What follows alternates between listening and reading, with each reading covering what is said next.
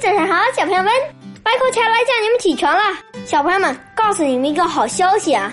我最近开始写我自己的日记了，我觉得挺自豪的。呃，但是给我爸爸看了之后呢，他说我写的是流水账。我问他什么是流水账，他说就是像我写的这样，就是上午干了什么，中午吃了什么，下午又干了什么。不过我爸爸也说了，写日记从流水账开始也可以，慢慢我就知道该写些什么。先记一下每天干了什么也行，积少成多，我就可以进步。小朋友们，你们是从什么时候开始写日记的？我知道有的小朋友们很早就开始写了，你们也跟我一样写流水账吗？我不喜欢这个词，好像不是什么好词。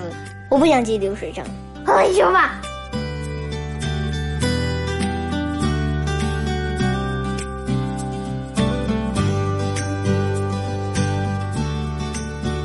卢梭说：“无道德则不能存在。”